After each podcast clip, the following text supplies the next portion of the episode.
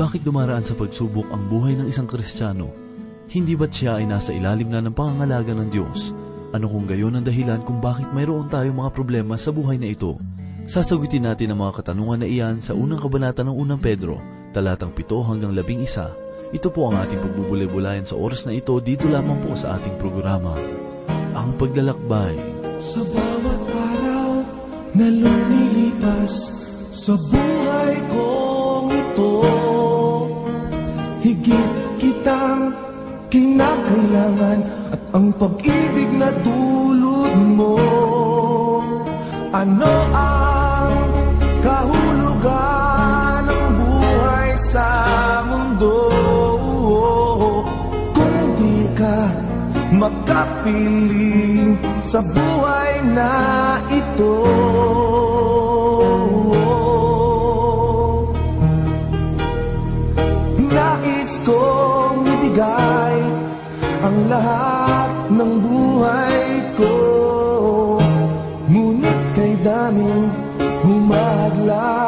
Sa pag-ibig ko sa'yo.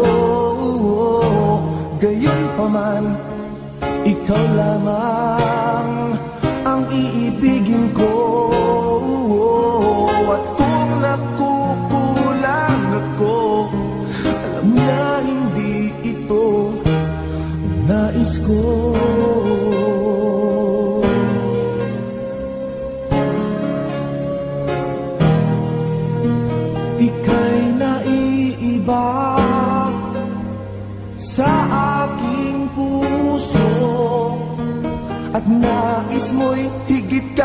mahalin Patutunayan ko. Ano ang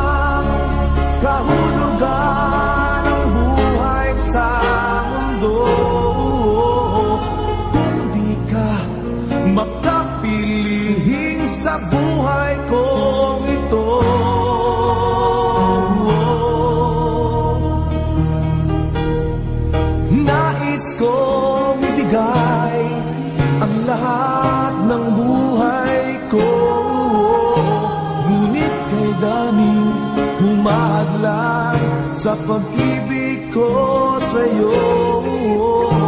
Gayon pa man, ikaw lamang ang iibigin ko. At kung nagkukulang ako Alam mo na hindi ito nais ko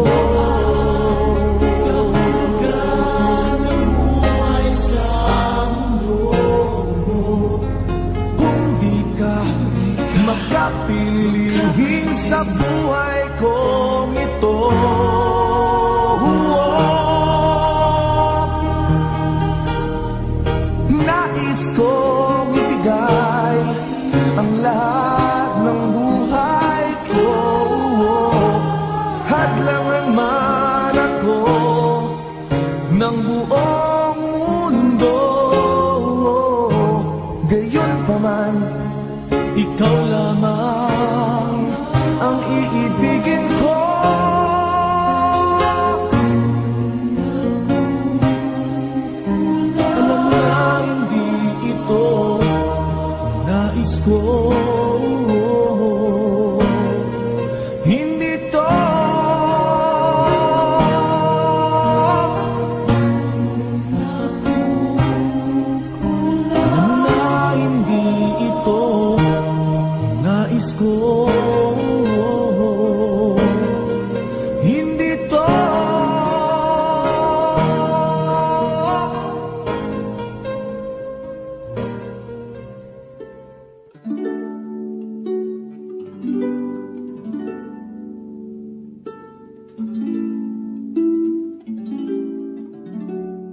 Sinabi ni Jesus, Lumapit kayo sa akin, kayong lahat na nanlulupaypay at lubhang nabibigatan, at kayo'y bibigyan ko ng kapahingahan.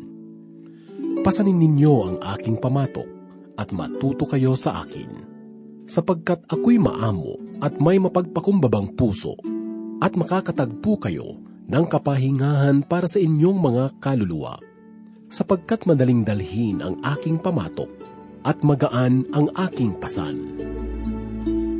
Mga mahal naming tagapakinig, kami po ay umaasa na ang salita ng Diyos ay patuloy ninyong maging gabay. Maraming salamat po.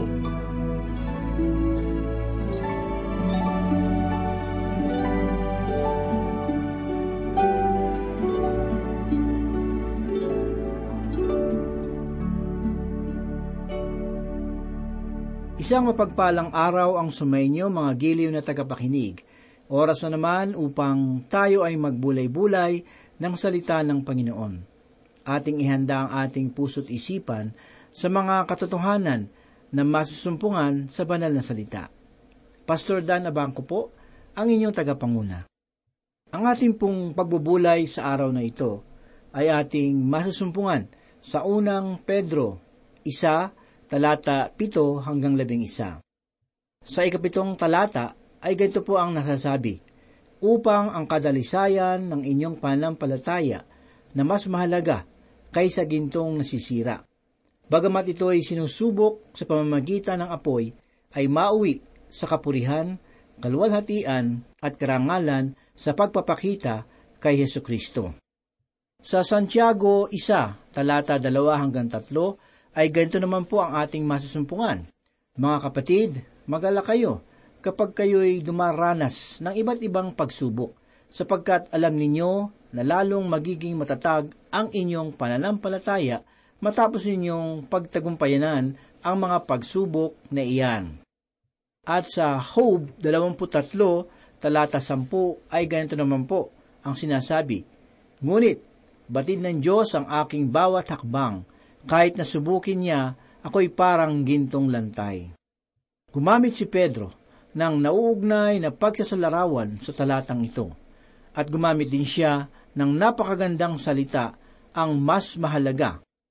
Minsan, kung hindi man madalas, ay mayroong mga bagay na mas mahalaga pa kaysa sa ating pananampalataya sa ating Panginoon. Nawawalan tayo ng panahon na pangalagaan ang ating pananampalataya at mayroon ng mas nagiging mahalaga pa kaysa sa ating Diyos at tagapagligtas. Ipinakita ni Pedro sa bahaging ito sa pamamagitan ng salita na wala ng mas mahalaga pa kaysa sa pagpapadalisay ng ating mga pananampalataya. Pagkatapos na nahuhukay ang mga ginto, ay dinadala sa apoy. Ang layunin ng pamamaraan na ito ay hindi upang sirain ang ginto, kundi upang dalisayin ito.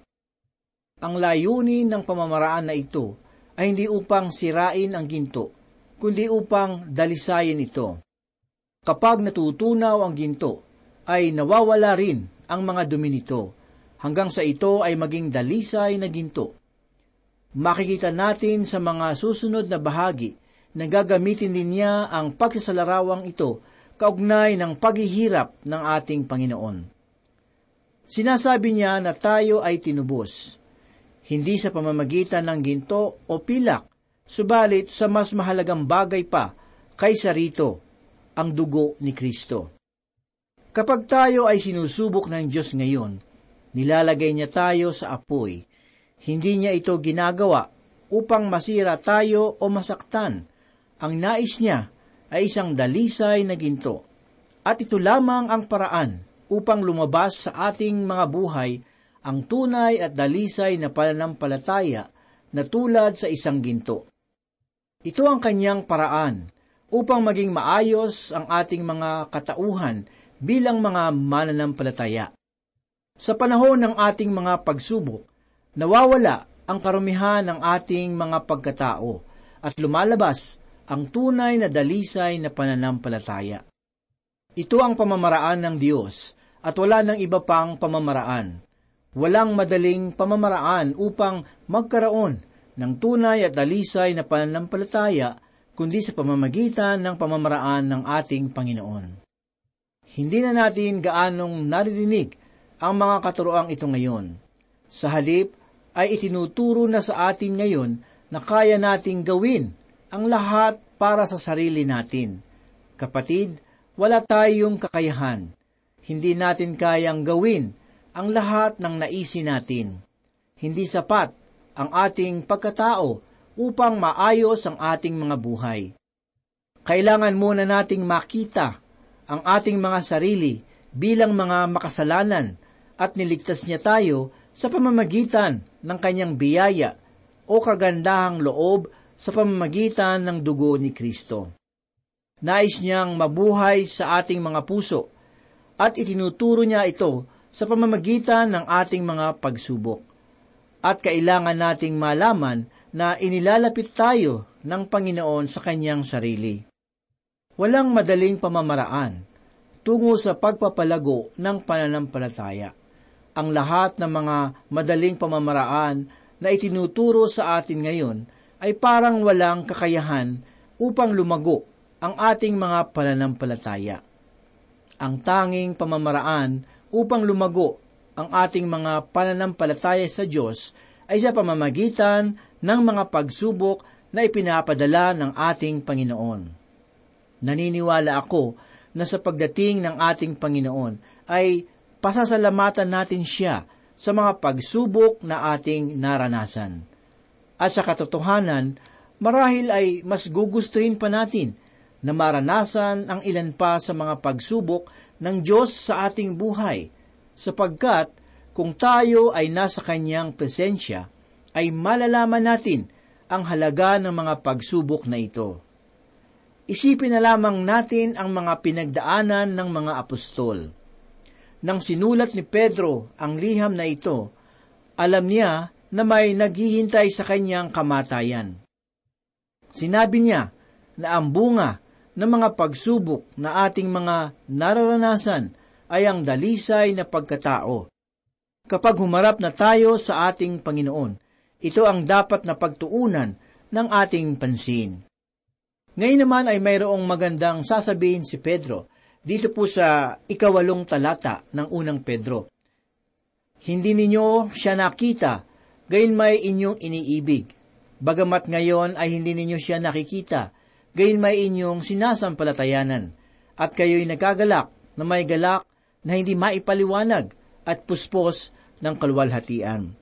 Sa Deuteronomio, anim, talata apat hanggang lima, Ganito po ang sinabi, Digin ninyo mga Israelita, si Yahweh lamang ang Diyos. Ibigin ninyo siya ng buong puso, kaluluwa at lakas. Sa Hebreyo 6, 10, ganito po ang sinabi, Makatarungan ng Diyos, hindi niya lilimutin ang inyong ginawa at ang pag-ibig na inyong ipinakita at hanggang ngayon ipinapakita sa paglilingkod ninyo sa inyong mga kapwa Kristiyano. At sa awit labing walo isa ay ganito naman po ang sinasabi, O Panginoon, aking kalakasan, iniibig kitang tunay. Napaka mahulugan ang talatang ito sa atin. Alalahanin natin na personal na nakita at nakilala ni Pedro ang Panginoon at nakasama niya ito sa loob ng tatlong taon. Labis din siyang nabigo sa mga panahong iyon. Isang araw sa may dagat ng Galilee, ay naghanda ang Panginoon ng almusal para sa mga alagad, at sa aking palagay ay hinihintay niya rito si Pedro. At pagkatapos na ipagkanulo ni Pedro si Kristo, ay marahil na inaasahan ko na sasabihin sa kanya ng Panginoon na hindi kita maaasahan, bakit mo ako ipinagkanulo? Hindi ka karapat dapat na maglingkod. Subalit, hindi ito ang lumabas sa bibig ng ating Panginoon. Bagkus ay ang mga katanungang ito. Simon, anak ni Honas, mahal mo ba ako? Ito ang malaking katanungan para kay Pedro. Mahal mo ba ako? Ang tao na palaging nauna at nagmamataas ay hindi na makapagmalaki sa Panginoon ngayon. Ito naman ang naging tugon ni Pedro. Panginoon, alam kong nalalaman mo ang lahat ng bagay. Alam mong mahal kita. Ang sagot naman ng Panginoon sa kanya ay, pakainin mo ang aking mga tupa. At si Pedro ang unang nangaral sa araw ng Pentecostes. At ngayon ay sinasabi naman ni Pedro sa atin na bagamat hindi natin siya nakikita, ay sinasampalatayanan pa rin natin siya. Ang banal na Espiritu ang dahilan kung bakit patuloy na tunay sa atin ang Panginoon. Kapatid, ito ang lihim sa buhay ng mga mananampalataya. Nang mahalin natin siya, ang lahat ay nailagay sa tamang kinalalagyan. Kung hindi mo siya mahal, walang bagay sa sanlibutan ito ang makatutulong sa iyo, o ang isugo ka man niya upang pakainin ang kanyang mga tupa. Hindi ninyo siya nakita, gayon may inyong iniibig. Bagamat ngayon ay hindi ninyo siya nakikita, gayon may inyong sinasampalatayanan. Napapabilis ba ng mga katagang ito ang tibok ng inyong puso? Tunay bang minamahal ninyo ang Panginoon? O ang tanging mayroong kayo ngayon ay isang patay na relihiyon na walang kahulugan? Napakainam talaga ng ating Panginoon. Mahal siya ni Simon Pedro, minahal din siya ni Pablo, at ang lahat ng mga tapat na naglilingkod sa Kanya ay nagmahal sa Kanya. Sana ay mahal ninyo siya ngayon. Kung mahal nga ninyo siya, ay malulutas nito ang karamihan sa inyong mga suliranin. Matutulungan nito ang suliranin ng mga mag-asawa. Napakaganda ring tingnan kung papaanong paglapitin ng pagmamahal ni Kristo ang nagmamahal sa Kanya. Hindi lamang kayo matutulungan nito sa inyong bahay, subalit gayon din sa loob ng inyong mga sambahan. Pinaglalapit ng pagmamahal ni Kristo ang lahat ng mga mananampalataya. Matutulungan ng kanyang pagmamahal ang lahat ng ating pakipag-ugnayan. Nagbibigay rin ng kagalakan ang pagmamahal ni Kristo. Nagagala ka ba bilang isang mananampalataya kaibigan? sana nga ay nagagalak ka. Sapagkat tatanggap ka ng mana pagdating ng panahon. Anong dakilang panahon iyon? Basahin naman po natin ang unang Pedro, isa, ikasyam na talata. Ito po ang sinasabi, na inyong tinanggap ang bunga ng inyong pananampalataya, ang kaligtasan ng inyong kaluluwa. Sa Roma 10, talata siyam, ganito po ang sinasabi, kung ipapahayag ng inyong mga labi na si Jesus ay Panginoon at mananalig ka ng buong puso na siya'y muling binuhay ng Diyos, maliligtas ka. Sa Juan 5.24, ganito po ang sinasabi, Sinasabi ko sa inyo, ang nakikinig sa aking salita at nananalig sa nagsugo sa akin ay may buhay na walang hanggan. Hindi na siya hatulan, kundi inilipat na sa buhay mula sa kamatayan. At sa gawa labing anim, tatlumput isa, ganito po naman ang sinasabi, Sumagot sila, sumampalataya ka sa Panginoong Hesus at maliligtas ka, ikaw at ang iyong sambahayan. Ang kaligtasan ng paksa ng mga hula sa lumang tipan. Naging patotoo rito ang mga apostol at ang mga propeta. Ito ay nagpapalakas ng loob ng mga mananampalataya na naghihirap sa kanilang mga pananampalataya, sapagkat sa panahon ng kaligtasan ay dumating na. Sa unang Pedro, isa, talata sampu ay ganito man po ang nakasaad, Tungkol sa kaligtasang ito, nagsikap at nagsiyasat na mabuti ang mga propeta na nagpahayag tungkol sa biyayang darating sa inyo.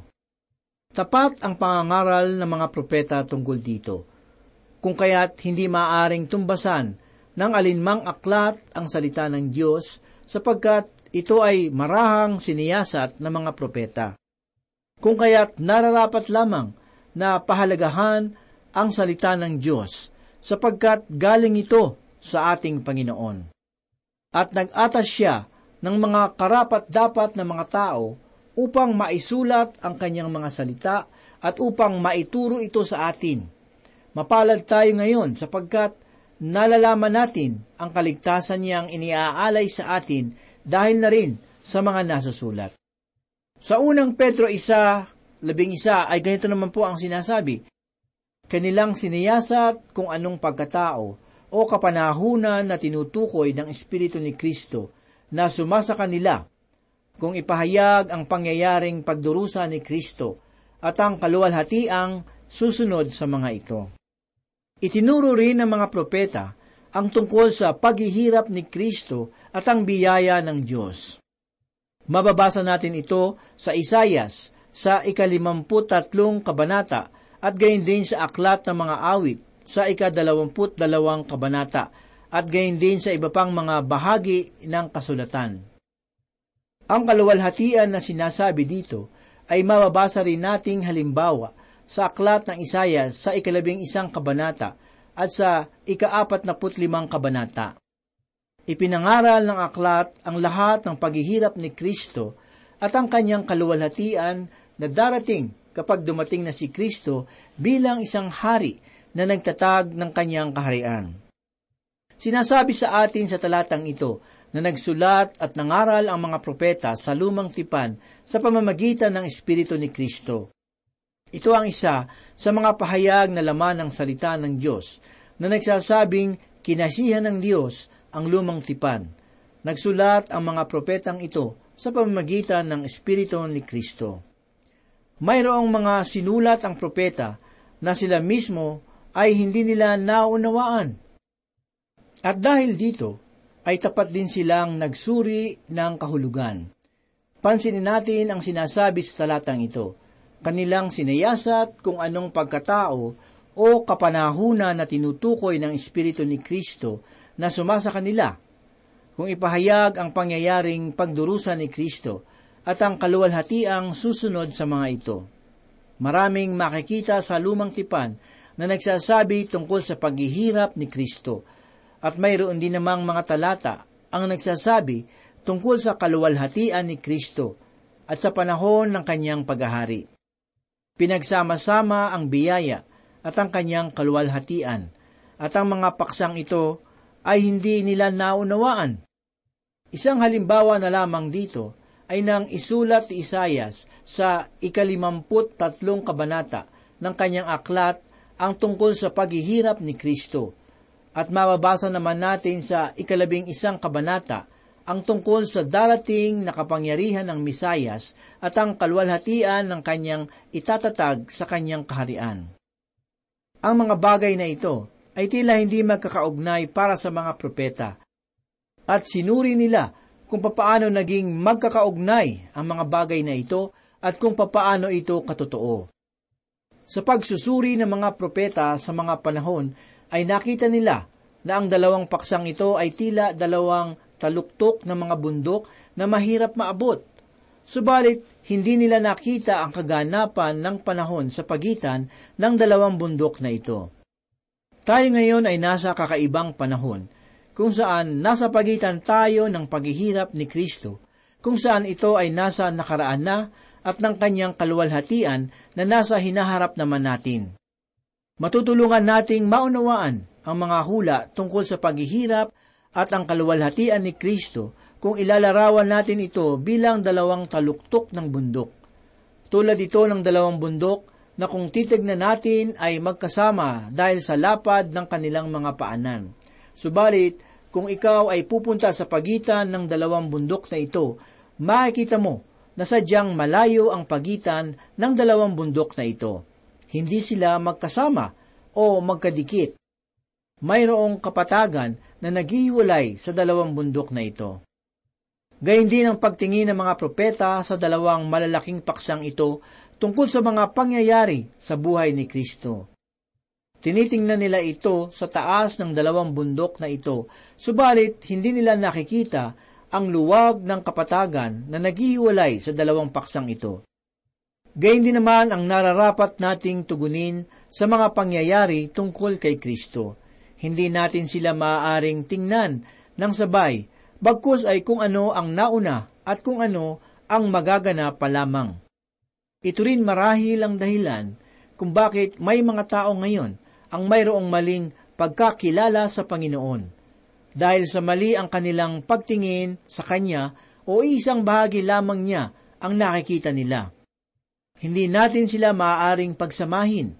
Sa buhay ni Kristo, minsan siyang naghirap para sa atin, subalit darating ang panahon na siya ay maghahari sa atin. Itatatag niya ang kanyang kaharian sa sanlibutang ito at tayo na nasa pagitan ng dalawang pangyayaring ito ay nauunawaan natin ang mga bagay na ito.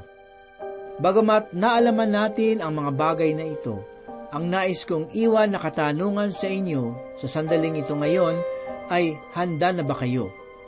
Lubusan niyo bang naunawaan at nakikilala ang ating Panginoon? Manalangin po tayo.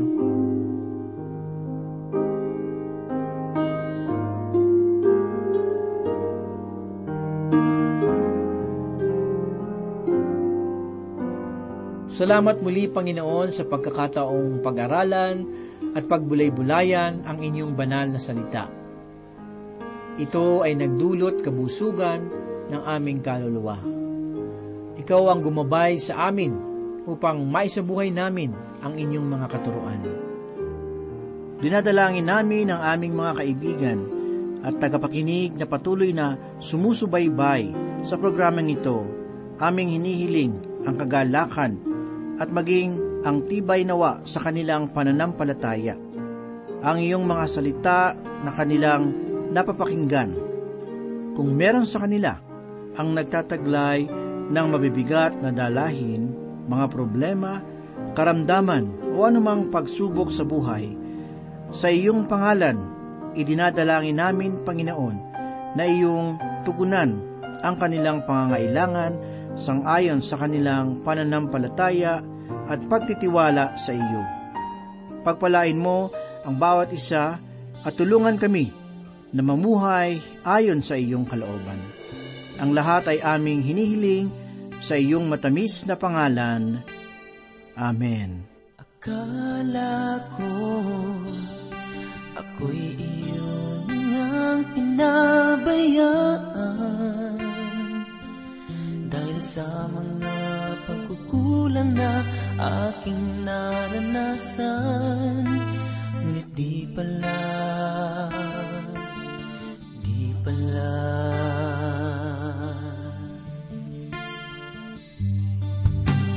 At ngayon, ako'y pinalakas at tinuruan mo Na ikaw ay sambahin at aking pupurihin. Wala na ngang iba akong iisipin.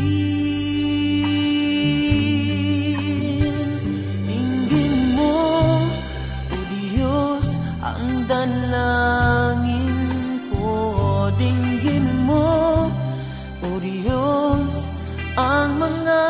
pagsamo ko Ikaw lang ang makapagpapabago ng buhay ko.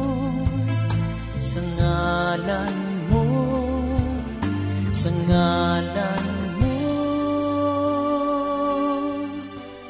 Magtitiwala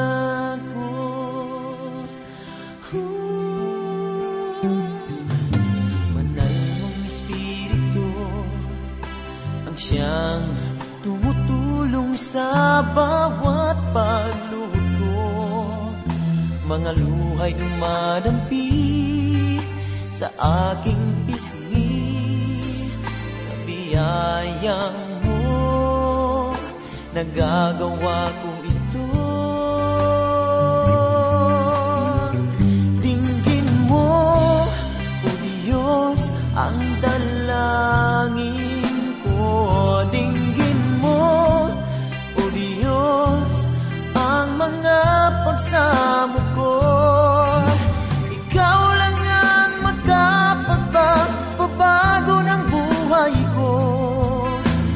ngalan mo, sa ngalan